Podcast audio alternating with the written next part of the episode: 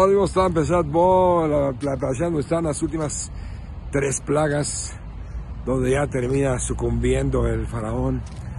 Y bueno, la parasha dice ve, la palabra que decir ve, es lej, lej el faraón, ve con el faraón. Quiere decir ven. ¿Por qué le dice Dios ven con el faraón? ¿Por qué no dice ve? Y nosotros traducimos como dijera ve, y realmente es ven. ¿Por qué así? Bueno, trae el Mirash lo siguiente, realmente, como ustedes ya saben, el faraón era experto en brujerías, en todo tipo de, de, de cosas de hechicerías y conocer eh, caminos secretos, ocultos. ¿Qué hacía él? Él iba al baño todos los días, él se, había, se hacía llamar Dios. Pero iba al baño en secreto porque los, los, los dioses no van al baño. Tenía un túnel en el cual se desaparecía, pero algo interesante, no era un túnel realmente, era un cambio de dimensión donde nadie lo podía ver. Y así se escapaba de todos.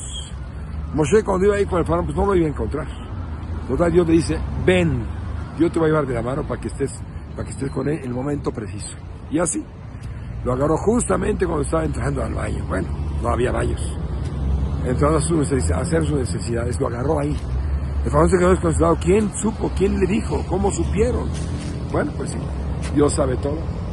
Y ahí le dijo, ahí te das cuenta que no eres ningún Dios. Y bueno, me mandó Dios justamente para que saques al pueblo. Y lo que sigue, puede muy bien.